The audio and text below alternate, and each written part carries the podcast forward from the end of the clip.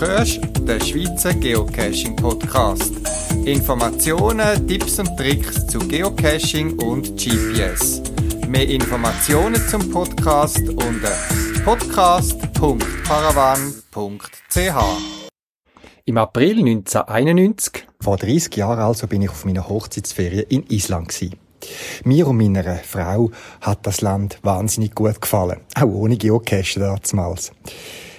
Wir haben damals mal gesagt, irgendwann wenn wir wieder dahin kommen, das tolle Land, und die Ecken besuchen, wo wir nicht haben können besichtigen.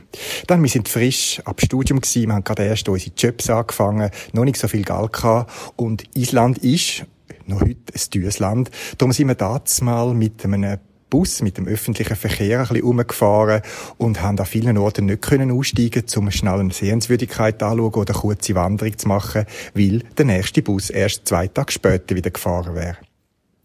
Jetzt sind wir wieder in Island. Wir haben unseren Traum wahrgemacht. Eigentlich haben wir schon länger gehen, die Kinder sind draussen und wir können uns so Reisen wieder gönnen. Auch zeitlich kann man das besser einrichten. Wir sind immer auf die Schulferien angewiesen und meine Frau nicht mehr im Schulbetrieb tätig, so dass wir jetzt im Mai 2021 wieder nach Island gegangen sind. Nicht wegen dem Geocachen, aber natürlich habe ich mich, weil in der Zwischenzeit, als ich das letzte Mal da oben war, ist Geocachen erfunden worden und natürlich werde ich mir das Land auch bezüglich Geocaches ein bisschen genauer anschauen. Ich erwarte keine speziellen Gadget-Caches oder so super Elektronik, Technik-Stages, sondern in Island geht's um die Natur. Die Pocket-Query von Island ist einfach gemacht. Man kann eine Pocket-Query machen und die rund 900 Cache sind in dieser Liste und ich habe die mir bereits aufs GPS geladen. Die Reisezeit, meine Ferienzeit, ist mir auch zu wertvoll, um irgendwelche Statistik-Cache machen und extra spezielle Meter zu machen, nur um noch einen Punkt zu holen.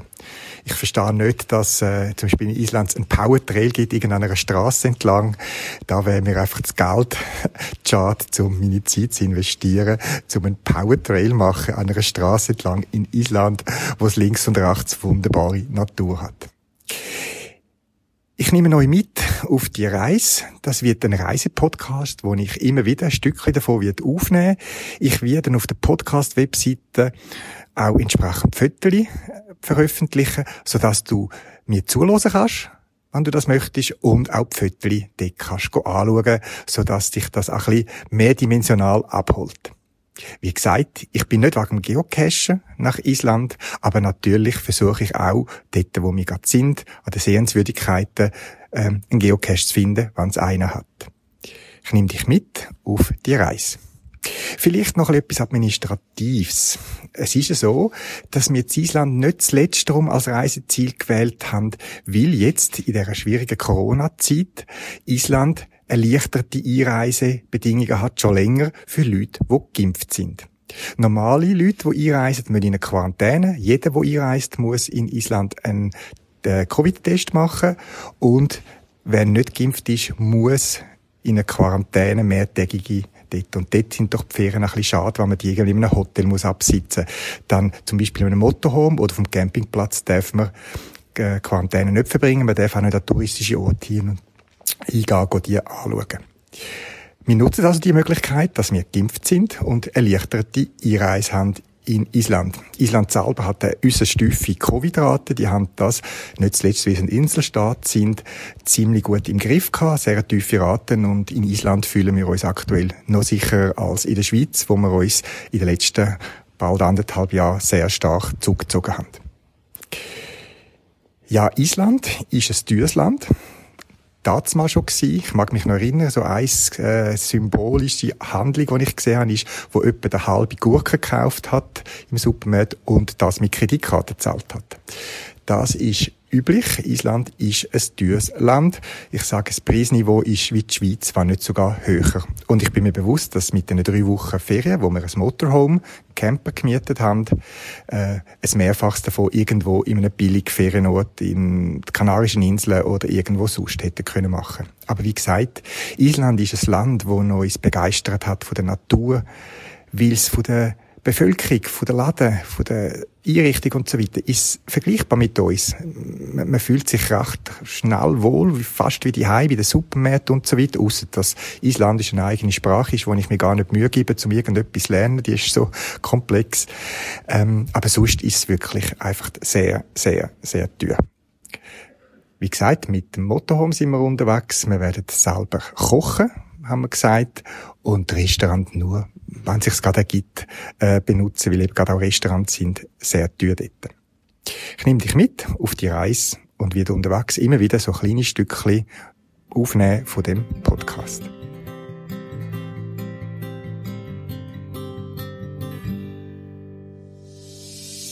This is the A to of Iceland. So try to sing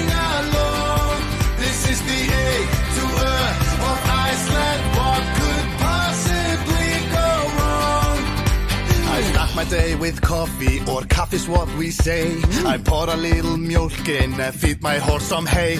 I look out the window to see if there is soul. I eat my morgen. Ja, in Island angekommen, gibt es doch noch etwas zu erklären, wie das ist wegen dem Einreisen und dem Virus.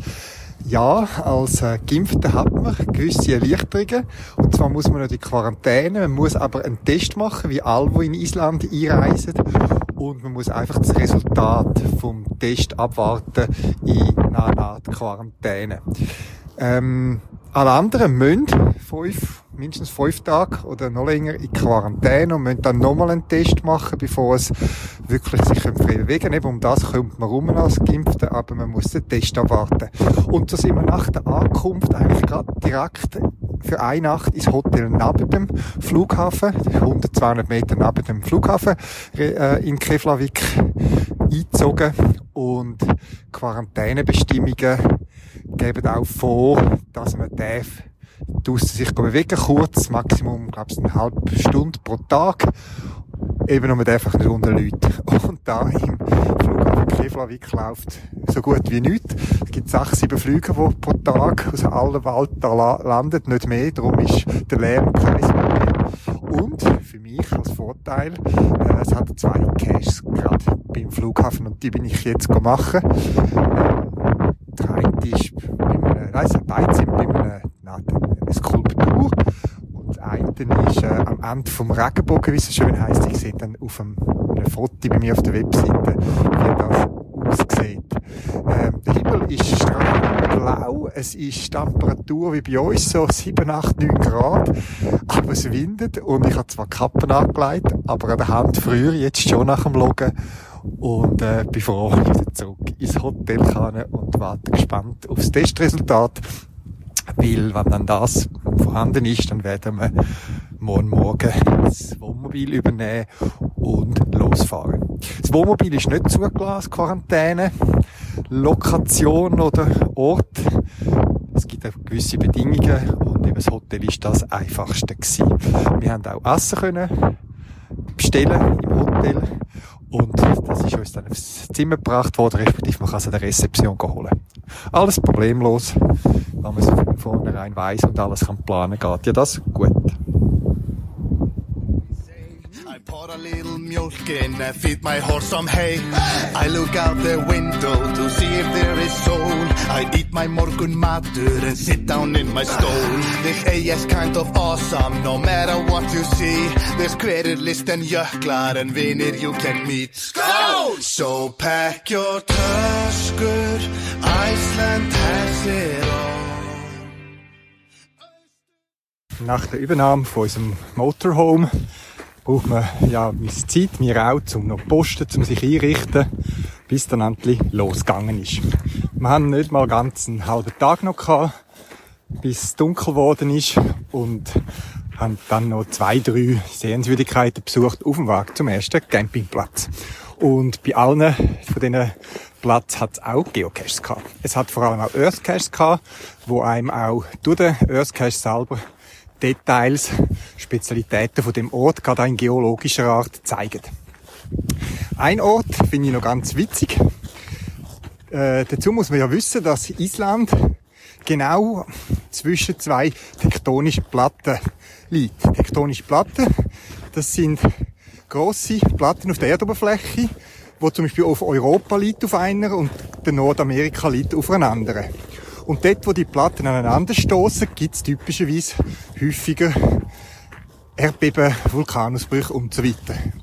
Drum das auch der Grund, wieso in Island so viel Vulkanität, Vulkanaktivitäten los sind und etwa die einmal ein bisschen rüttelt da.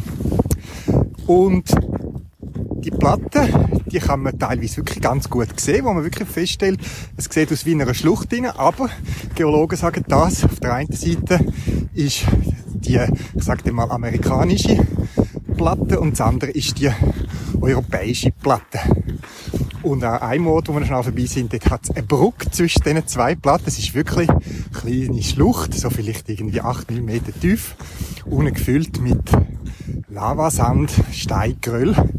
Hat eine Brücke drüber, wo man wirklich kann, quasi von Europa nach Amerika laufen. Finde ich einen witzigen Ort. Und natürlich auch ein Earthcache und ein kleiner Petlin. Jetzt aber sind wir unterwegs an eine ganz aktuelle Attraktion von Island. Und zwar, etwa Mitte März ist da ein Vulkan ausgebrochen im ähm, südwestlichen Teil von Island. Und die Nachrichten haben wir schon in den Vorbereitungen gesehen und äh, haben schon darüber studiert dann, wo wir am Plan sind, ja, wenn wir dann grosse Umwege machen. Und nichts da, es ist genau anders. Die Isländer nehmen das ein bisschen lockerer und äh, man kann auf einer Webseite den aktuellen Zustand vom Vulkan überprüfen wo auch Angaben sind, zum Beispiel über äh, aktuelles Gas, das ausströmt, wo man muss achten und andere Situationen. Und die landen sehr pragmatisch. Man kann gerade empfohlene Wanderroute als GPX-Track aufs GPS laden, wo man einen guten Aussichtspunkt dazu hat. wir sind nicht die Einzigen da. Wie gesagt, die Isländer sehr pragmatisch, finden das äh, wahrscheinlich noch eine willkommene Abwechslung. Die haben einen grossen Parkplatz eingerichtet, da in der Nähe, bevor es jetzt losgeht. Etwa, ja, etwa drei Kilometer Einwag bis dort, wo man auf den Vulkan sehen wir haben den schon gesehen, und zwar aus der Ferne in der Nacht. Als tagsüber sieht man Rauchsäulen aufsteigen. Wie Rauch, das ist ja nicht etwas, was verbrannt ist, das ist Asche, heiße Luft, was auch immer. Aber in der Nacht, wenn er mich so ein bisschen ausgebrochen ist wieder, hat man den gesehen mit feuerroter Lava aus der Ferne glühen. Und das ist schon noch ganz speziell. Jetzt ist aber Tag und wir gehen schauen, wie es dort aussieht.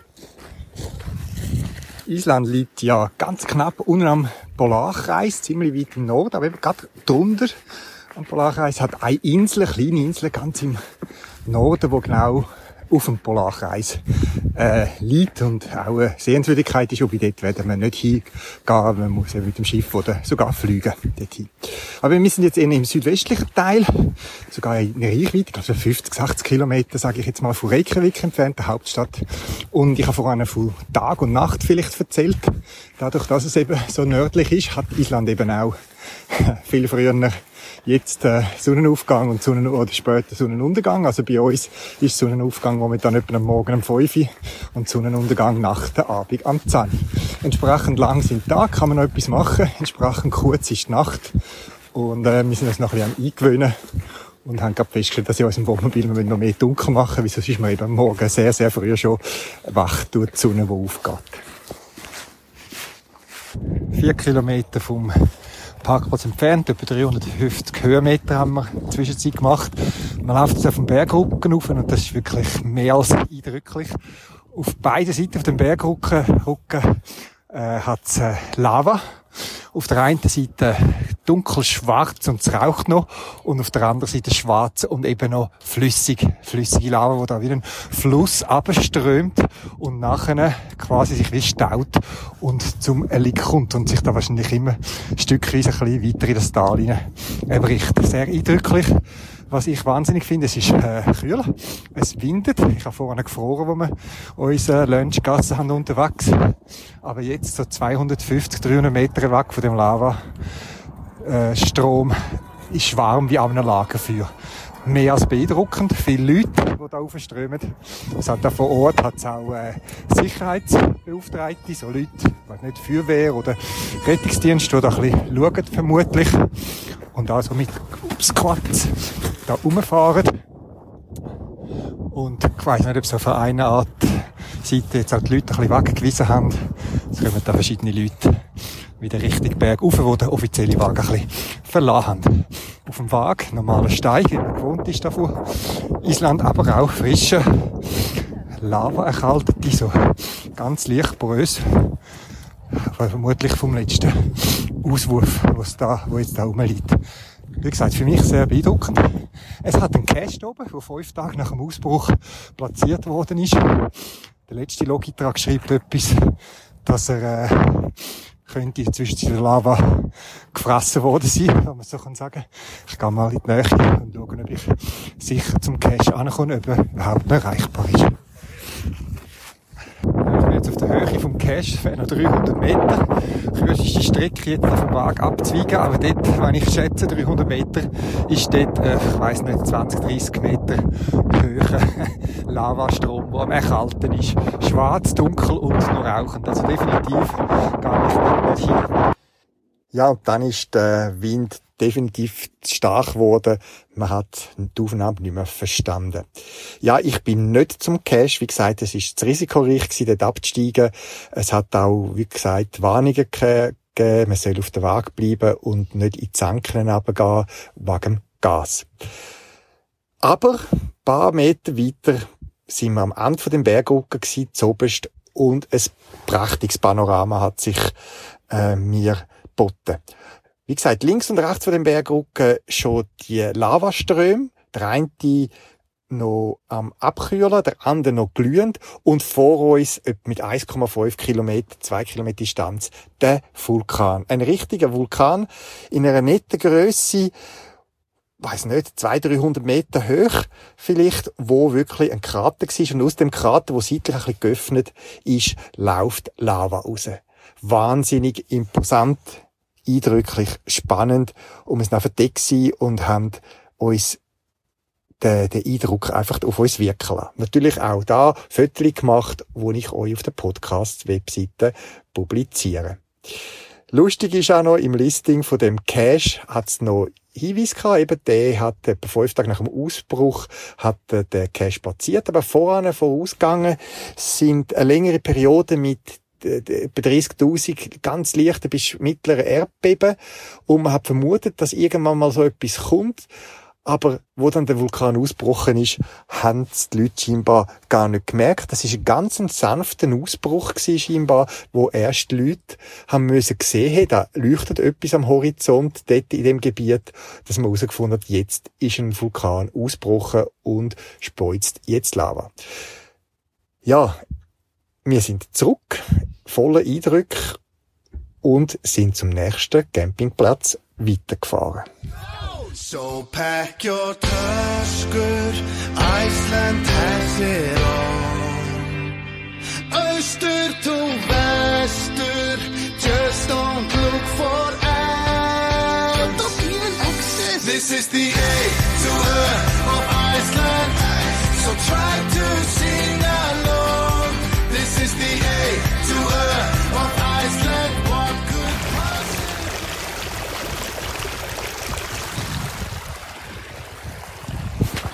Ja, wir haben übernachtet in Selfos, eine größere Stadt im Süden von Island und sind heute Morgen etwa 20, 25 Minuten zurückgefahren, weil wir es gestern Abend nicht mehr geschafft haben zeitlich, um eine Wanderung in ein Tal zu machen, wo man parkiert und dann etwa eine Stunde lang den Berg aufläuft.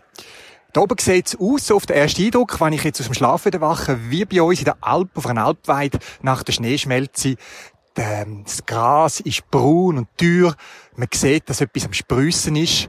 Aber vor allem ist es grün, dort links und rechts von einem Fluss, wo das Tal durchabkommt. Ähm, wir haben schon uns vorinformiert, darum wissen wir vermutlich den Grund, warum es dort ein bisschen grüner ist, weil das Wasser ist auch ein bisschen wärmer. Weiter oben in dem Tal hat es nämlich einen Fluss, eine warme Geothermiequalle, wo ein Fluss entspringt, wo heißes Wasser ist. Und weiter unten mischt sich der mit anderen Flüssen, so dass an einem Ort das Wasser etwa 40 Grad hat und einladet zum Baden. Das haben wir uns nicht entgehen lassen, haben die Wanderung auf uns genommen. Früher Morgen sind wir los und sind jetzt da vor Ort. Es hat Holzsteg, es hat so ein paar Windschutzwändchen und Sichtschutzwände, dass man sich kann umziehen kann. Und dann kann man etwa auf einer Länge von geschätzt etwa 200 Meter in den Bach baden. Tief ist der Bach nicht. Vielleicht an gewissen Orten haben sie ihn gestaut mit so Stein, wie wenn man als Kind Bachstauungen macht mit Stein, sodass etwa Badwannentiefe erreicht wird. Und ja, ich ziehe jetzt meine warmen Kleider aus, Daunenjacke, Handschuhe, Kappe, Schal und lege Badhosen an und steige in den Bach rein.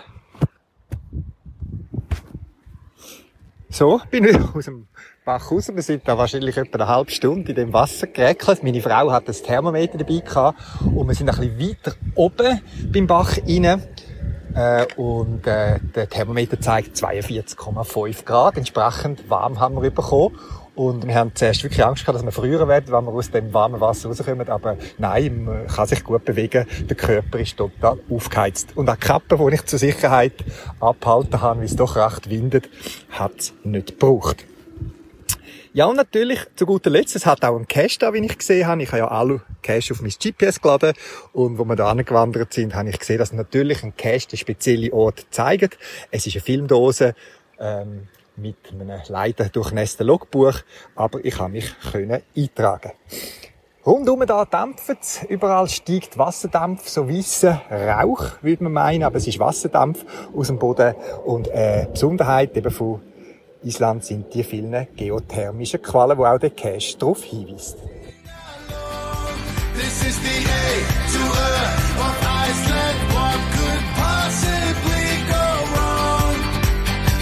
Are cozy, I've klæðast all the way But don't forget sundskila before you go and play. Okay. You might see a torfbær or hike in the þjóðgarð And you must say hi to Willi because there is my dad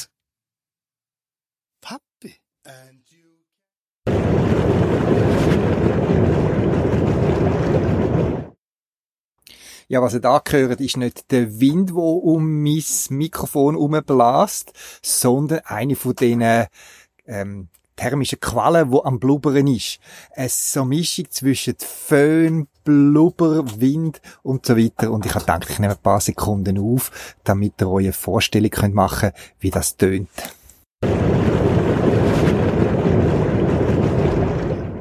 And you can rent a Enjoy the drive on Ringwegeren. Wie schon erwähnt, sind die Ferien Ferien mit Geocachen und nicht Geocaching-Ferien. Von dem her habe ich die Schwerpunkte auch anders gesetzt und auch beim Vorbereiten habe ich mehr studiert, wo man durchgehen, was man möchte sehen und weniger aufs Geocachen. Unser Plan ist, drei Wochen rund um die Insel herumzufahren mit einem Wohnmobil. Und als Geocache-Vorbereitung habe ich eigentlich einfach, wie schon erwähnt, die Pokerquery mit 901 Geocaches auf mein GPS geladen und dann auch noch auf mein Handy. So habe ich jeweils geschaut, wenn wir noch einmal da gekommen sind oder noch einmal hingegangen sind, ob es noch Geocache in der Nähe hat. Ein Cache, aber habe ich gewusst, den will ich machen. Einerseits liegt er mehr oder weniger an der Strecke und andererseits fasziniert er mich schon seit dem ersten Besuch auf Island vor über 30 Jahren. 1973 ist äh, DC-3, ein Militärflugzeug, eine Transportmaschine, an der isländischen Küste abgestürzt, und zwar auf einem grossen, langen Lavafeld und so Lost Places in Anführungszeichen, wo irgendeine Geschichte dahinter steht. Das ist etwas, was mich fasziniert und das Flugzeug hat mich all die Jahre immer wieder daran erinnert, dass ich dort eigentlich mal hingehen. Man sieht immer mal wieder auf Island-Fötli, auf Fotoportal, dass das, wo das äh, Flugzeug auf dem Lavafeld ähm, abgebildet ist. Und dort hat es auch einen Geocache. Und darum ist das eigentlich der einzige Cache, wo ich von vornherein gewusst habe, dass ich den will machen. Und heute sind wir dort dran vorbeigefahren, sind abgebogen von der Straße und haben nachher müssen noch rund eine Stunde, äh, sind dreieinhalb, vier Kilometer zum Laufen vom Parkplatz aus über das wirklich große Gröllfeld, Lava, äh, Lavaschutzfeld äh, laufen bis zu dieser Maschine. Es ist so eher ein Schwemmgebiet, so der Küstennähe. Also dort wird es hin und wieder einmal grosse Überschwemmungen gegeben haben und entsprechend eine grosse Ebene hat es dort gegeben. Ja, das Flugzeug ist äh, sehr äh, faszinierend wie gesagt, so wie ich es aus der Erinnerung kann, von den Fotos her, es äh, sieht nicht mehr so aus wie das mal und wie auf den Fotos, die ich auch mal gesehen habe zwischendurch. Ähm, vieles ist nicht mehr rum, aber der Flugzeugrumpf, die zwei ähm, Tragflächenstummel sind noch dran und dort, wo die Motoren angeschraubt sind. Ja, faszinierend ist vor allem einfach die, das Wrack, das äh, Flugzeugwrack in dem grauen äh, Grölfeld, Schuttfeld, Lavafeld, wie auch immer. Und das hat schon eine gewisse Faszination. Der Petling ist im Inneren vom Flugzeug versteckt. Den hat man schnell gefunden. Ich habe dort dahinter konsultiert, weil sonst hätte man können an tausenden Stellen von dem Flugzeug irgendein Mikro verstecken, Fotos gemacht und dann sind wir gemütlich wieder zurückspaziert bei bewölktem Wetter, aber äh, windig und gute Sicht. Lustig da hat's mich gedacht, dass vom Parkplatz aus ist der Weg bis zu dem Flugzeug, wie es in der Zwischenzeit eine grosse Attraktion geworden ist für Touristen, weil auch gewisse Musikbands haben dort scheinbar schon Videos gedreht und andere Sachen sind dort gemacht worden, hat ähm, nicht gerade eine Straße, aber einen breiten Weg, also Weg, so eine, eine Kiesstrasse, äh, wo sich mit der Zeit ergeben hat, dort hingegeben, wo ganz klar vergleichbar mit unseren Pistenmarkierungen auf Skipisten markiert ist, links und rechts mit so gelben Pfählen. Das hat auf der ersten äh, Blick sehr äh, lustig erschienen, oder? Weil der Wagen ist eigentlich genau gut ersichtlich gewesen, soweit. Aber man muss ja wissen, in Island kann das Wetter sehr schnell wechseln. Also wir haben bis jetzt praktisch an jedem Tag, wo wir da gewesen sind, äh, Sonne, Wind, Regen, Schnee gehabt. Vielleicht mal nur für ein paar Minuten, aber es kann sehr schnell ändern, das Wetter. Und auch da auf dem Grölfeld, wenn dort nichts markiert ist und man kein GPS dabei hat und es dann noch Nebel äh, kommt, dann kann es schon sein, dass man plötzlich irgendwie die Orientierung könnte verlieren Darum hat es ganz klare Anweisungen dort auch, äh, mit Notfallnummer, wo man kann anrufen kann und eben, dass man den Weg nicht soll verlassen und sich soll gefasst machen auf schnelle Wetterwechsel. Das ist Island. Ich mag mich noch erinnern, an unsere erste Reise vor über 30 Jahren. Noch nichts mit GPS, nada. Und wir sind auch dort wandern, ähm, an einen Gletscher, ähm, an, wo ein, ein, ein Strom aus dem Gletscher raus, äh, ist. Ähm, und dort sind wir, weiss nicht, etwa zwei, drei Stunden gelaufen, auch ein Weg, über Gröllfelder, Schuttfelder und so weiter, Schwammland. Und dort habe ich mir auch vorgestellt, was passiert, wenn Nebel plötzlich auf, aufkommt, wenn das Wetter umschlägt, wenn ein Schneesturm sollte kommen. Ähm, und dort habe ich das mal noch bewusst noch einen Kompass mitgenommen und habe, ähm, weil ich das auch mal gelernt habe, wie man mit einschneiden tut, wie man peilen tut und so weiter, habe ich mir auf dem Weg, wo wir äh, hergekommen sind, immer wieder so Landmarkierungen gemerkt, etwa der Kurs äh, notiert, dass ich allenfalls wieder zurück könnte. Weil dort hat es noch einen speziellen Fall gehabt und das hätte können drückisch werden. Äh, auch wenn man die Richtung mehr oder weniger wüsste, wo man durch muss, hat man über einen Fluss und nur an einer Stelle hat es eine schmale Brücke oder einen Stag gehabt, um über den Fluss hineingehen. Und wenn es jetzt Nebel gehabt hätte, dann wäre es ja schwierig geworden, weil man nicht gewusst hätte im Nebel, ja, ist man jetzt eher oberhalb von der Brücke oder unterhalb von der Brücke und es wäre dann schwierig gewesen, zum Zug finden. So habe ich mich vorbereitet, wir haben es nicht gebraucht, das ist zwar ein bisschen neblige Worte, die Sicht ist ein bisschen unklar gewesen, ich mag mich noch erinnern, aber wir haben den Weg gut zurückgefunden. Heute ist es anders, man hat das GPS dabei, man fühlt sich sicher. Und das ist die eine Seite, aber ich habe bewusst mein GPS mitgenommen auf die Wanderung, jetzt auf dieser Reise, äh, weil einfach die Batterie viel länger hebt, weil es äh, die Temperatur besser vertreibt, weil es auch darauf könnte regnen und ich auch all Cache drauf geladen habe. Also es ist etwas, wo man sich sehr gut überlegen Das Handy ist sehr praktisch, überall, aber eben, es hat seine Grenzen. Und gerade so in speziellen Gebieten, wie zum Beispiel in Island, wo das sehr schnell man in Gegenden kommt, wo sehr abgelegen sind und das Wetter kann umschlagen, könnte das äh, noch äh, eine Herausforderung sein, wenn man sich nur aufs Handy verlässt. Was habe ich sonst noch vorbereitet zum Geocachen? Wie gesagt, ich habe nicht grosse Planungen gemacht, nicht grosse Erwartungen. Ich habe gewusst, es wird kein T5-Cache für mich geben. Ähm, das Fluggepäck, respektive die Gewichtsbeschränkung, ist auch eine grosse Einschränkung. Wir haben sonst schon einiges an Ausrüstung für unsere normalen Unternehmungen dabei gehabt. Wir haben Sachen vorbereitet, dass wir im Wohnmobil ein bisschen besser ausgerüstet sind.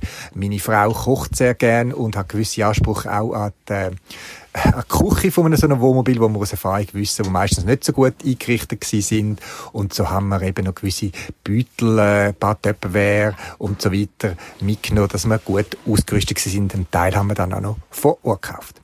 Aber Geocaching-mäßig habe ich nicht so viel mitgenommen. Was ich aber immer dabei habe, das ist meine ähm, ich, Paravan Twinlight, also die kleine Lampe, Taschenlampe, ähm, wo mit der Batterie, AA-Batterie funktioniert und ähm, UV und weißes Licht hat. Also eine Universaltaschenlampe, klein, kompakt und ist immer in meinem Rucksack, weil ich nicht alle Caches haben will anschauen, ob ich UV brauche, habe ich sicher mal mitgenommen. Das GPS ist eh dabei. Das nehme ich sonst damit, egal ob ich gehe geocache oder nicht. Als Wanderinstrument, sage ich dem mal, habe ich es auch bestückt mit der OSM-Karte von Island, dass wir ein gewisses Kartenmaterial drauf haben. Und sonst habe ich die anderen Sachen dabei, wo auch sonst für Ferien dabei sind, eine Kamera, gute Ausrüstung und so weiter. Wie gesagt, Geocaching-mäßig Pocket Query mit aufgenommen, Taschenlampe, UV zum Sicherheit dabei sein und und darauf bin ich schon sehr froh gewesen, der Geocaching-Logstift. Es gibt ja so einen Geocaching-Schreiber, wenn ich dem sage, der Logstift bei mir im Shop, wo überall, jederzeit, überall schreibt und den habe ich als Zweitstift noch mitgenommen. Äh, ich habe sonst noch einen normalen Schreiber, den ich gerne habe, immer dabei gehabt, aber den habe ich am ersten Tag, wo, wo wir noch am Abend nach dem äh, Ankunft am Flughafen sind wir äh, ins Hotel, haben müssen warten, bis die Testbestätigung da ist und dann ist der am Abend am 8. ist die Testbestätigung gekommen, aufs, Handy geschickt worden und dann sind wir noch ein bisschen länger gelaufen, wir sind dann etwa drei Stunden unterwegs gewesen und sind dann auch an einem Cache noch vorbeigekommen. Und das ist in, einem, in der Städtli, in, in, in ähm, Keflavik, so wie der Flughafen heisst, ganz in der Nähe, äh, gewesen, mitten in so einem kleinen Stadtpark. Und er ist unten an einem Bänkli gsi, wo an einen Hügel angebaut worden ist, also so eine Stufenbänkli. Und tatsächlich, der Cache habe ich gesehen, ein Mikrodösli, wo unten in einem Spalt eingeklemmt war. Aber ich bin nicht angekommen. Ich kann nur mit dem Finger können knapp noch berühren. Ich kann ihn nicht raus können ziehen. Da bin ich auf die glorreiche Idee gekommen, ich könnte ja meinen Stift, den ich dabei habe, wo ja so einen Clip dran hat, wo man als, ins Hemd, in eine Hemdtasche oder so kann reinstecken, reinschieben und dann versuchen, den Behälter rauszuziehen. Jetzt, ich habe scheinbar ein bisschen klamme Finger gehabt, kalte Finger, und ich habe den Stift reingeschoben, habe ihn aber dann nicht mehr können, ist immer noch ein Stückchen hintergerutscht und ich habe ihn nicht mehr können greifen. Und dann hat schon die ersten Geocaching-Peinlichkeiten gegeben, wo meine Frau und ich da um den Bank umgeturnt sind. Teilweise sind wir auf der Wiese gelegen, zum guten Blick erhaschen, ob wir den noch irgendwie können Ja, der Cash ist jetzt nicht ganz allein dort. Mein Schreiben ist jetzt auch dort. Und wenn irgendwie mal in naher Zukunft oder ferner Zukunft mal Ausgrabungen gemacht werden, dann wird man staunen, was der Stift an dem komischen Ort soll.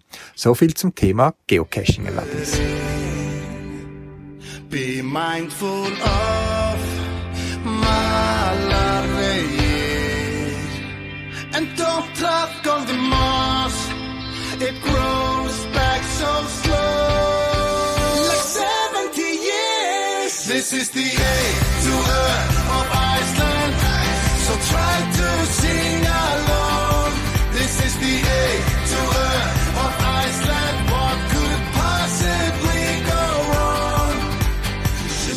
Since the Earth of the has been around. Winnerlich and gracious, every man's best friend. Zehn Tage sind wir jetzt auf Island. Jeden Tag an einem neuen Ort, wo man auf einem Campingplatz jeweils übernachtet. Früher hat man in Island, wie in vielen anderen skandinavischen Ländern, überall dürfen übernachten. Das Jedermannsrecht hat auch da gegolten. Aber seit einigen Jahren ist das strikte verboten jetzt neu und man muss Campingplatz zwingend benutzen. Das ist sicher gut für die Natur mit den immer zunehmenden Besucherzahlen in den letzten Jahren.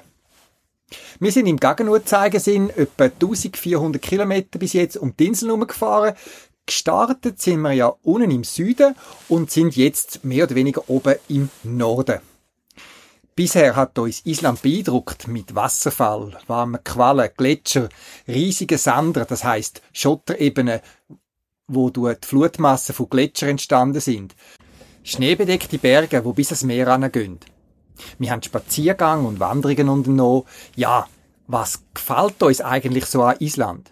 Als Schweizer kennen wir ja Schnee, Bergen und auch Wasserfall. Aber da begeistert mich die enorme Weite und die Abgeschiedenheit. In der schönen Schweiz, was mir sehr gut gefällt, sieht man auch bei auf entlegenen Wanderungen immer wieder in der Ferne Berghäuser, Kühe mit Glocken, Waldstraßen oder weiter weg Dörfer. Da, in Island, kann man in die Weite blicken und sieht fast unendliche Ebene, ohne End. Vielleicht mal ein einsames Bauernhaus am Horizont. Berge, ohne Straßen und obwohl wir auf einer teerten Hauptstraße rund um die Insel unterwegs sind, begegnet uns manchmal eine halbe Stunde lang kein anderes Auto. Gerade nach dem letzten Jahr im Homeoffice wo das Leben für mich hauptsächlich wenige Meter von meinen Augen stattgefunden hat, geniesse ich es momentan enorm, die Blick in die Ferne. Das ist für mich extrem entspannend. Auch Tiere begegnen wir und begleiten uns. Besonders viele Vögel, insbesondere Gans, wo wir da momentan häufig sehen. Als Schwarm oder auch als Bärli. Rentier sehen wir entlang von der Reise auf der Straße oder in der Gletscherlagune haben wir auch Robben oder Seeloien gesehen, weiss nicht mehr genau, was es war, wo auftaucht sind und wieder abtaucht sind in diesen kalten Gewässern. Jeden Tag habe ich bisher Cash locken. Einige Earth Cash sind dabei gewesen. All habe ich dort gesucht und gefunden, wo wir sowieso von der Reise her hingegangen sind. Spezielle Abstacher, nur wegen einem Cash habe ich nicht gemacht. Spezielle Cashbehälter habe ich bisher auch nicht gesehen oder gefunden. Aber da, in Island, geht es um den Ort, die Natur. Und dank am Geocachen habe ich ganz spezielle Ecken, näher bei Sehenswürdigkeiten Zeit bekommen. Von einem möchte ich dir da erzählen. Aktuell sind wir in der Gegend vom Myvatensee, übersetzt Muckensee, weil da in der Sommerzeit sehr viele Mucken leben und zu Plage werden können. Aktuell ist das aber kein Problem bei diesen Temperaturen um den frühen Punkt. Zahlreiche Naturattraktionen gibt's um den See zu sehen. Pseudokrater, nach Schwafel stinkende heiße Quallen und Schlammlöcher, geothermische Kraftwerke. Ein Cache hat mich an einen Ort nur 200 Meter neben der Straße geführt, wo in unserem Reiseführer nicht erwähnt ist und auch vor Ort ist nichts besonders angeschrieben zu dem Ort. Der Cache hat mich nach unten geführt, in eine etwa 8 bis 10 Meter tiefe Felsspalte. Der Nullpunkt dann hat mich ans Ende von dieser Spalte geleitet und vom Weg dorthin hat man schon zwischen den Felsbrocken das tiefe liegende kristallklare Wasser gesehen, durchscheinen. Am Nullpunkt, wo ich dann angekommen bin, habe ich eine vier Meter lange Leiter gefunden, wo in eine Höhle geführt hat zum Wasser. Sie ist einfach mit Strick fixiert gewesen, also sicher nicht für Touristen, sondern wahrscheinlich von Einheimischen abgebunden. Und weil der Cache-Name übersetzt Höhlentauchen war und das Attribut Schwimmen benötigt hat, habe ich meine Badhose mitgenommen. Weil ich dachte, ja, der Cache ist wahrscheinlich dort unten und man muss in das warme Wasser absteigen. Ja, bei minus ein Grad Celsius und Schneeflocken habe ich so Daunenjacke, den Faserpelz und die Funktionsunterwäsche ausgezogen und bin in die Badhose gestiegen. Die schon erwähnte Taschenlampe, die Paravan Twinlight, die ich immer dabei habe, und einen Logstift habe ich in einen verschließbaren Lunchbeutel aus Plastik da, damit Gegenstände ein bisschen Wasser geschützt sind, wenn ich ins Wasser steige und ich nicht immer alles muss im Maul behalten. Dann bin ich abgestiegen, etwa drei bis vier Meter in das warme Wasser, etwa geschätzt 25 bis 30 Grad. Und dann bin ich in der ein bis drei Meter breiten Spalte mit Felsbrücken umhergeschwommen. Habe mich zwischen den Felsen durchgedruckt, habe mit der Taschenlampe nach bisschen die Nischen hineingeleuchtet, hin und her geschwommen. Ein bisschen Tageslicht ist zwischen den Felsbrücken durchgedrungen und hat das kristallklare Wasser erleuchtet, so dass ich tief in die Spalte haben sehen. Aber ein Cache habe ich nicht gefunden. Naja, ein DNF. Aber ein total tolles Erlebnis, in die Höhlen abzusteigen bei dieser Kälte, in das handwarme Wasser hineinzusteigen und in dem kristallklaren Wasser in dieser Höhle umzuschwimmen. Ein bisschen unheimlich ist es mir so. So tief in den Spalten zu sehen. Manchmal hat man gar nicht richtig gesehen, wo es aufhört, aber das Wasser ist so klar gewesen. Ja, nu, ein DNF, aber dafür ein total lässiges Erlebnis. Aber schon beim Rausklettern aus dieser Höhle ist es wieder sehr schnell kalt geworden und schnell habe ich mich abgetrocknet und habe angefangen, wieder in die warmen Kleider hineinzuschlüpfen.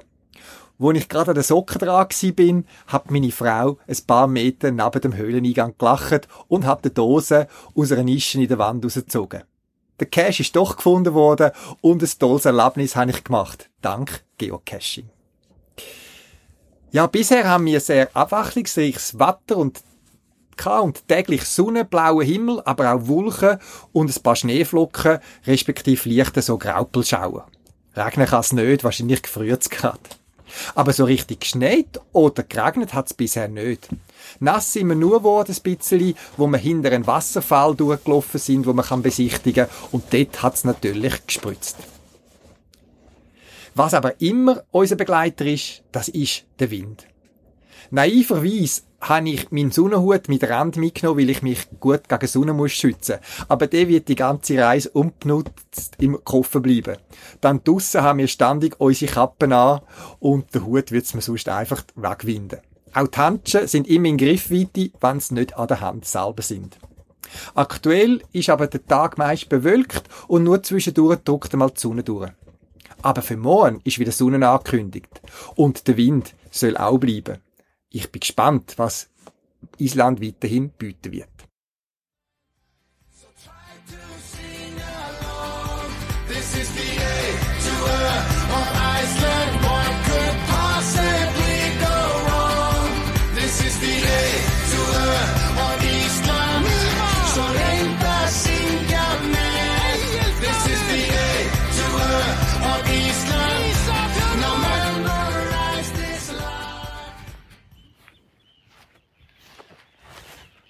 Ja, wir sind gestern an einem Ort, an einem Fjord im Nordwesten von Island angekommen. Ein Dorf mit ein paar hundert Einwohnern namens äh, Skagaströnd. Äh, es scheint ein Fischereihafen zu sein. Es hat einen grossen Fischtrawler, so eine grosse Fischfabrik in Anführungszeichen, wo scheinbar da die beheimatet ist. Und wo ich am Abend noch geschaut haben, wo wir da noch ein laufen am anderen Tag, hat es einerseits eine Wanderbroschüre gegeben auf dem Campingplatz, den ich mitgenommen habe. Und haben dann schon entschlossen, okay, da gehen wir durch, an der Küste entlang, Naturschutzgebiet, Vögel, Blick aufs Meer. Und natürlich noch checkt, ob es einen Geocache hat. Tatsächlich, in dem Naturschutzgebiet hat einen Geocache. Und es hat noch niemand gefunden. Er ist im August letztes Jahr, vor über drei Vierteljahr platziert worden. Und wir sind jetzt morgen um 9.30 Uhr losgelaufen, haben das kleine, sehr bunte Städtli besucht. Laufen tut nichts. Wir haben die Kinder auf dem Schulhausplatz gesehen. Und sonst sieht man nur vereinzelte Personen. Und sonst läuft da gar nichts. Jetzt sind wir auf dem Weg auf den Hügel hochgestiegen. Wir sehen die Möwen und andere Seevögel, die da teilweise auch brüten scheinbar. Und fangen jetzt dann an zu suchen. Es sind aber noch etwa 50 Meter zum Cache. Es hat oben eine Landmarke, wo wahrscheinlich die Fischer und Schiff zum Navigieren brauchen. Lustigerweise auch am Kielerturm hat in äh, Island sind uns Killen aufgefallen mit ihren teilweise sehr traditionellen, schönen äh, alten Holzbaustil, aber es hat eine moderne Kille mit moderner Architektur, so da auch in dem Dorf. Und am Killerturm hat es ein Navigationslicht, ein grünes Licht, das blinkt, wahrscheinlich auch als Seezeichen. Ist doch eine gute Kombination. Jetzt mein GPS. Ich bin unterwegs mit einem GPS Map 86 ST. Und da bin ich jetzt echt froh um Tastenbedienung, weil ja, es ist kalt, ich habe die Handschuhe an und bin froh, wenn ich das Gerät kann, äh, bedienen äh, ohne die Handschuhe abzuziehen.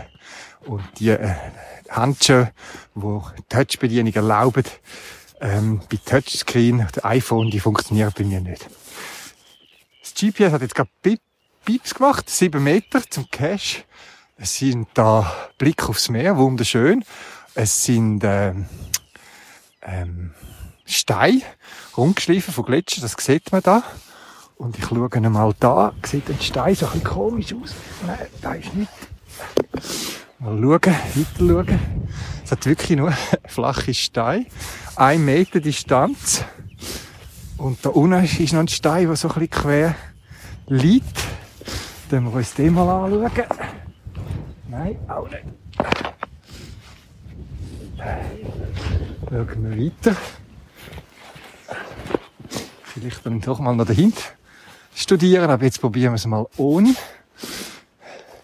Das GPS immer noch, ja, jetzt bin ich 5, 6 Meter. Und da, da, fast perfekter Blick aufs Himmel. Weit weg, ein paar Kilometer sind Bergen, also gibt keine Beeinflussung da. Auf der Seite des Meer. Oben mir der Himmel. 6, 7 Meter zeigt das GPS.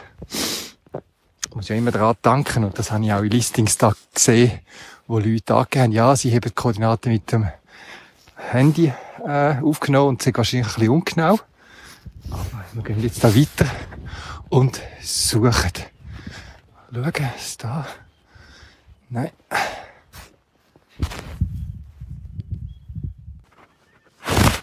Ja, der Suchradius ist ein bisschen ausgeweitet. Sind jetzt 9 Meter, zeigt 8 Meter das GPS, also das ist eine durchaus akzeptierbare Differenz bei drei Meter Genauigkeit, was das GPS mir anzeigt. Das hilft mir auch, mich so ein bisschen zu orientieren. Und über neun Meter, alles was unter zehn Meter ist, das ist äh, aus meiner Sicht okay. Und ja, da, da jetzt ein Spalt, in eine Felsspalte rein, ja, liegt irgendetwas Grünes. Ja, genau. Das ist der Cache. Gefunden. Ein FTF auf Island. Cool.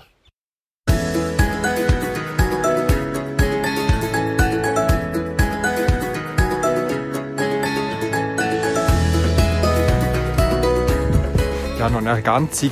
Ich habe äh, vorhin zweimal Naturschutzgebiet erwähnt und bin an Salbisch studieren, Naturschutzgebiet, Geocache. Das geht doch nicht, wahrscheinlich auch nicht in Island. Äh, ich bin wahrscheinlich nicht einem Naturschutzgebiet. Ich habe die Infotafel falsch interpretiert.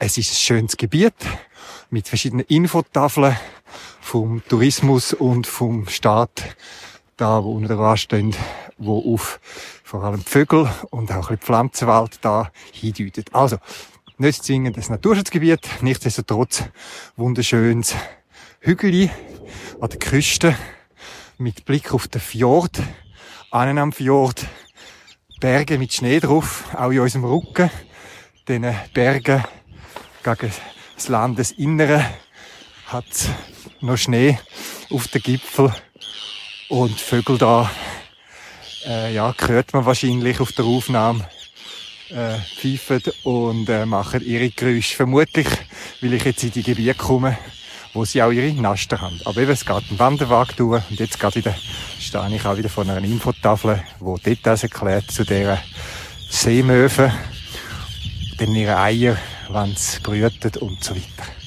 Also, kein Naturschutzgebiet, trotzdem schöner Ort.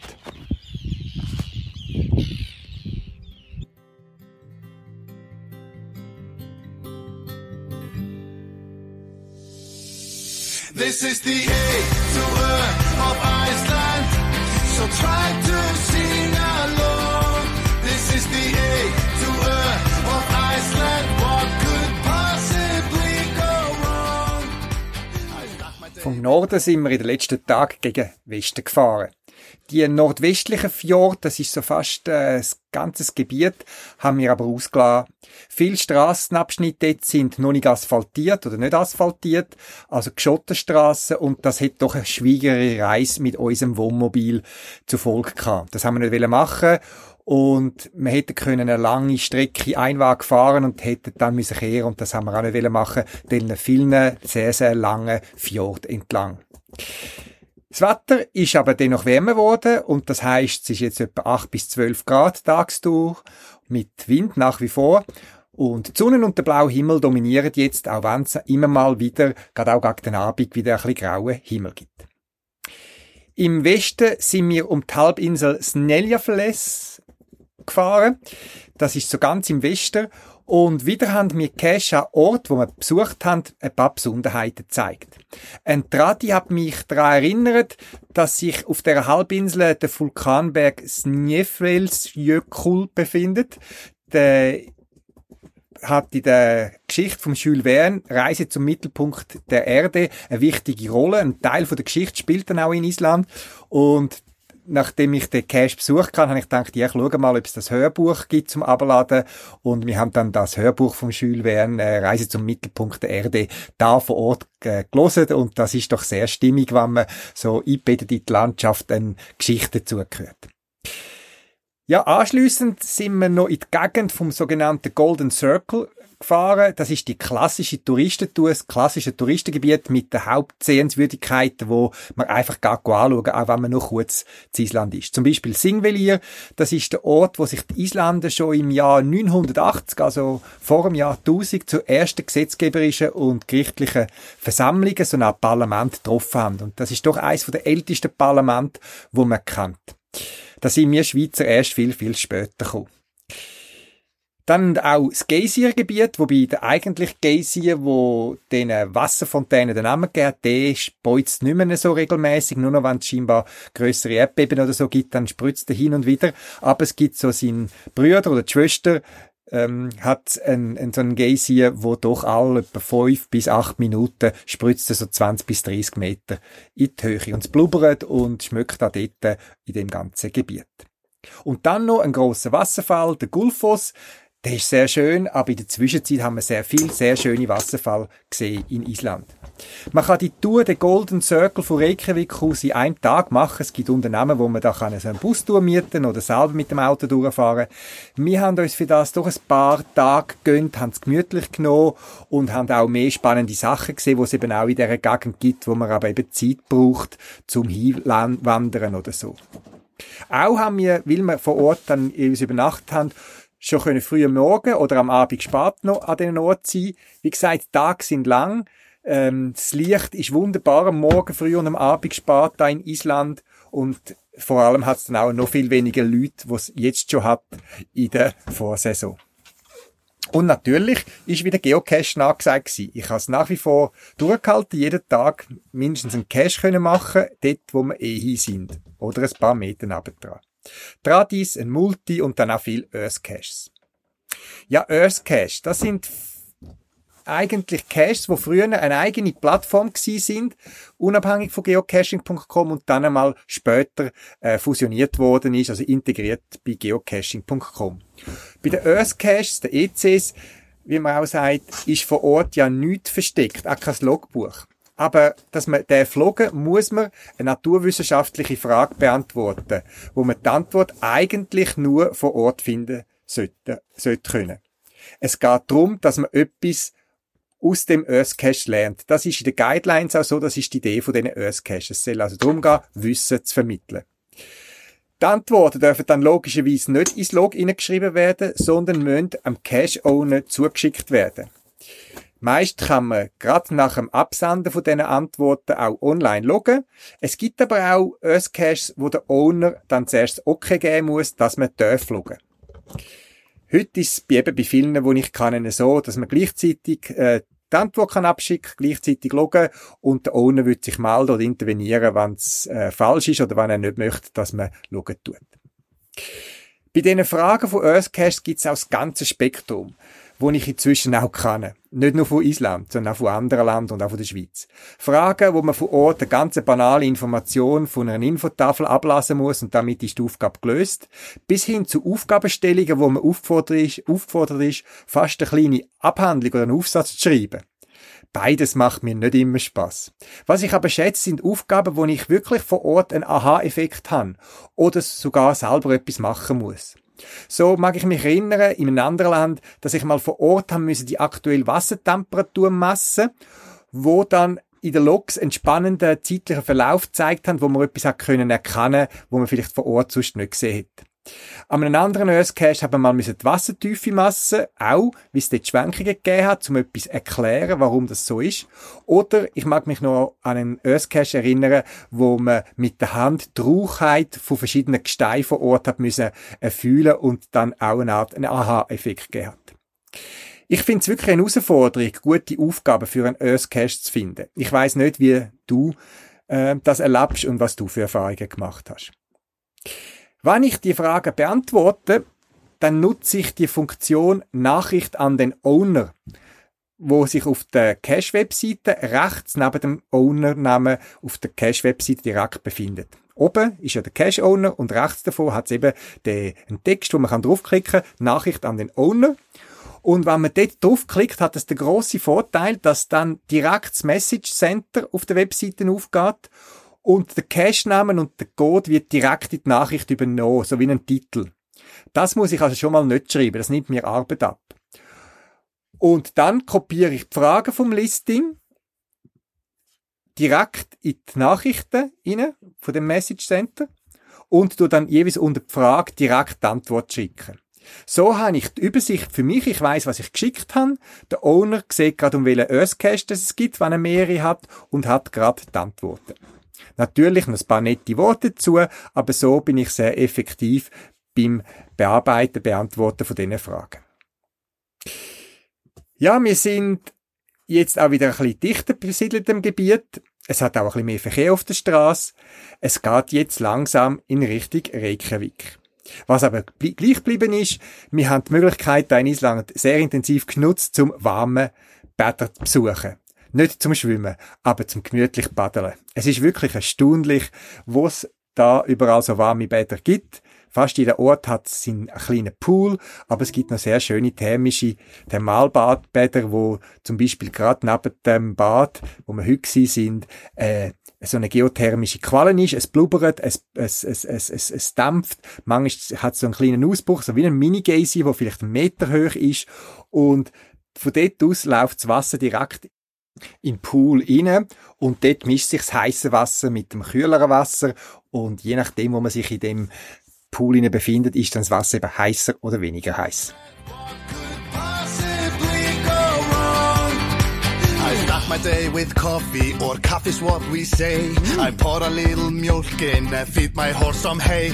I look out the window to see if there is soul. I eat my morgun matur and sit down in my stole. This A is kind of awesome, no matter what you see. There's greater list than jöklar and vinir you can meet. Skål! So pack your töskur. Bei prächtigem Wetter sind wir langsam am Schluss von unserer Reise angekommen, Richtung Reykjavik. Äh, das Wetter ist sehr sonnig, äh, angenehm, es windet immer ein bisschen. Und was für uns überraschend gut ist, ist für die Isländer nicht so schön. Ähm, es ist eine extreme Trockenheit, so widersprüchlich das ist. Überall hat es viel Wasser, Geysir, Wasserfall, aber das Land ist trocken, es fehlt der Niederschlag und wir haben mehrfach die Anweisung bekommen, Vorsicht, es, äh, es gibt Brandgefahr, nicht Waldbrandgefahr wie bei uns, sondern sogenannte Wildfires, also Buschbrand, wo das Gras abfackelt äh, in der in der Gegend. Und äh, in äh, Island ist das gut organisiert. Wir haben das sogar per SMS als Warnung auf unsere Handys bekommen. Ja, erstaunlich. Scheinbar verändert sich auch da das Klima. Und alle hoffen jetzt auf den Regen, der auch kommen Aber so wie es aussieht, erst nachdem wir zurückgereist sind. Jetzt noch zwei Tage Reykjavik. Reykjavik ist eine Stadt, es ist ein Kontrast für uns gewesen, wieder aus der Wildnis, aus der Einsamkeit, wieder in eine Stadt hineinkommen, mit so viel Verkehr, mit Stau, mit dem, wie man es kennt. Reykjavik ist eine schöne Stadt, wobei wir haben uns vor allem im Zentrum aufgehalten, so ein touristischer Hotspot, sehr bunt, mit vielen kleinen Läden, mit Sehenswürdigkeiten, Museum, sehr attraktiv, wo wir jetzt eher ein bisschen ausgelassen haben, weil wir sind noch ein bisschen in die Natur raus. Geocaching-mässig hat uns da in der Stadt nichts Besonderes ähm, herausgefordert. Das sind urbane Caches, wieder Earth Caches. Ähm, es hat noch so äh, Virtuals gehabt, wo man haben können machen, wo man das Foto muss äh, posten mit seinem Log. Und am Abend sind wir auch noch bei Freunden gewesen, Bekannten, die wir vor 30 Jahren bei unserem ersten Besuch kennengelernt haben, die in unserem Alter sind und wir jetzt nach 30 Jahren wieder Kontakt aufgenommen haben und bei ihnen zum Znacht eingeladen gewesen sind. Äh, sie sind beide sehr auch äh, sportlich aktiv, sind viel draussen, gehen Skifahren, Skitouren machen, ähm, wandern. Und obwohl er auch äh, geschäftsmäßig in der Outdoor-Branche tätig ist oder war, hat eine Firma gehabt für so Outdoor-Artikel, ist den beiden das Geocaching kein Begriff gewesen. Das ist natürlich jetzt nur eine Einzelmeinung, aber auch so sonst von der Eindruck, wie ich von den Geocaches, ähm, ist, scheint das nicht so riesen Bekanntheit haben da Island. Immer in Erinnerung behalten sind etwa 300.000 Einwohner ganz Island. Ähm, das ist natürlich auch ein bisschen etwas anderes. Ja, wir sind jetzt noch mit einer Tageskarte vom öffentlichen Verkehr ein bisschen am Umreisen. Wir sind vor allem jetzt ein bisschen Peripherie rausgegangen, nochmal an die Küste, weil das ist das, was uns ja fehlt in der Schweiz, für das, was man auf Reisen geht. Ähm, in der Nähe von Reykjavik, in Aussenquartier, wo mit dem Bus in 20 Minuten ist, ist man an der Küste mit Leuchtturm, mit äh, Strand, in Anführungszeichen, Strand, nicht Badestrand, aber sonst schöne Sandstrand und Vögel, wo man jetzt vielleicht auch im Hintergrund hört zwitschern und wo da überall brüten. Das hat auch ganze Gebiete, wo abgesperrt ist, wo man nicht soll laufen. Es sieht für uns wie hochgewachsenes Gras aus, aber dort drinnen brüten die Vögel. Ja, unsere Reykjavik Island Ferien gehen zu Ende. Drei Wochen, sehr spannend, sehr abwechslungsreich, geocaching-mäßig ist nicht so der berauschende Hit aber wie gesagt, es sind die Örter, die uns die Geocaches gezeigt haben und nicht äh, die Cache-Arten oder spezielle Versteckte sind, ich sage jetzt mal eher für mich undurchschnittlich gewesen. Aber die Locations, das ist einfach etwas, wo Island zu bieten hat. Spektakuläre Sachen, die wir nicht kennen und wo eben auch die Faszination von Island ausmachen. Ich hoffe, ich habe dir ein bisschen Einblick geben. Wie gesagt, auf meiner Podcast-Webseite habe ich von meinen hunderten von Fotos, die in der Zwischenzeit entstanden sind, noch ein paar ähm, ausgewählt und publiziert, dass du ein bisschen Eindruck bekommst zu meinen Erläuterungen. Und ich wünsche dir, wo du auch immer hinkommst, ob im Inland, im Ausland, einmal erholsame Ferien, erholsame Ferientag und weiterhin viel Spaß beim Geocachen.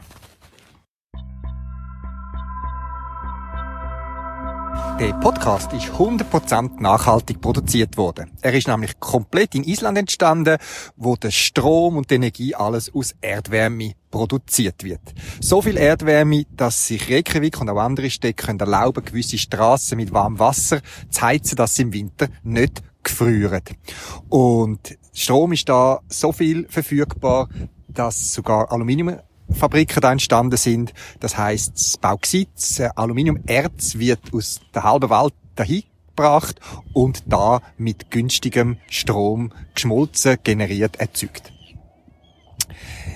Ich habe dir noch einen Gratis-Tipp, falls du mal nach Island kommst, dass du dich nicht gerade am ersten Tag oder so als Tourist blamierst. In den Hallenbädern oder in den Bädern in Island ist es so, dass man nackt von der Garderobe in die Dusche geht. In der Dusche hat man, und das hat meistens überall deutliche Hinweise und Symbole dazu, wo man sich mit Seife zu waschen hat. Zwischen den Beinen, an den Füßen, unter den Achseln, am Kopf und so weiter. Und erst dann Badhosen anlegt. Dass man also sauber ins Bad hineingeht. Dies landet dann nämlich praktisch kein Mittel in ihre Bäder und das setzt voraus, dass man sauber ins Wasser geht. Etwas, was ich mir auch für uns würde wünschen am isländischen Tourismusbüro danke ich für die Nutzung von dem Lied, das ich stückweise immer zwischen den einzelnen Teilen von dem Podcast gehört habe. Das ist ein Lied von einem isländischen Musiker, wo auf lustige Art ein paar isländische Wörter vermittelt und uns beibringt. Und zum Schluss bringe ich das ganze Lied nochmal in voller Länge. Den Link zum Video findest du auf meiner Podcast-Webseite.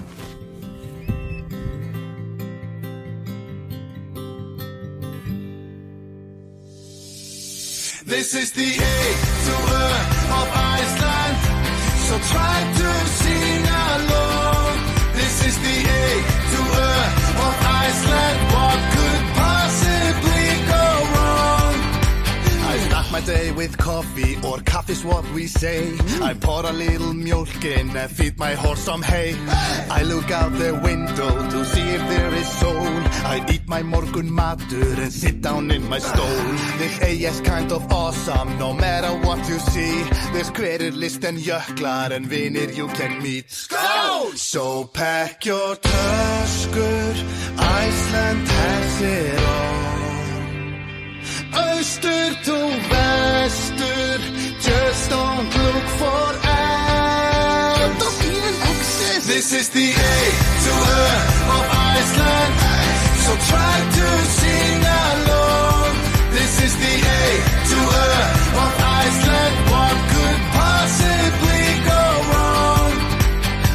All sundlegar are cozy, afklæðast all the way. But don't forget sundskila before you go and play Okay. You might see a torfbær or hike in the þjóðgarð And you must say hi to Willi because that is my dad.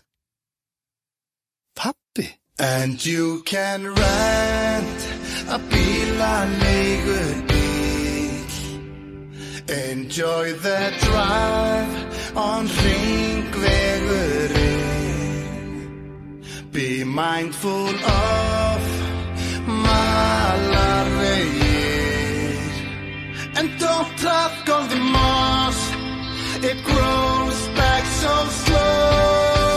Like 70 years. This is the A to Ö of Iceland. So try to sing along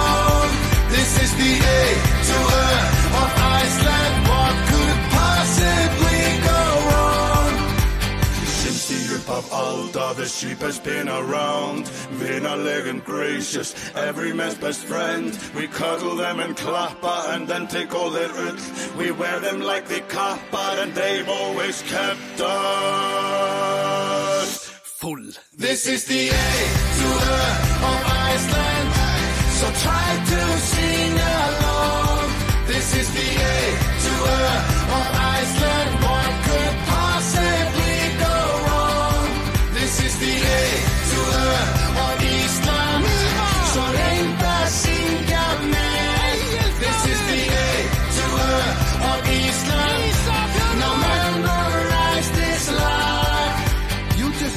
hardest karaoke song in the world. You speak Icelandic. You can even say plokkfiskur. You're almost an Icelander. Or almost. Seriously. It's a lot of paperwork. Just come and visit.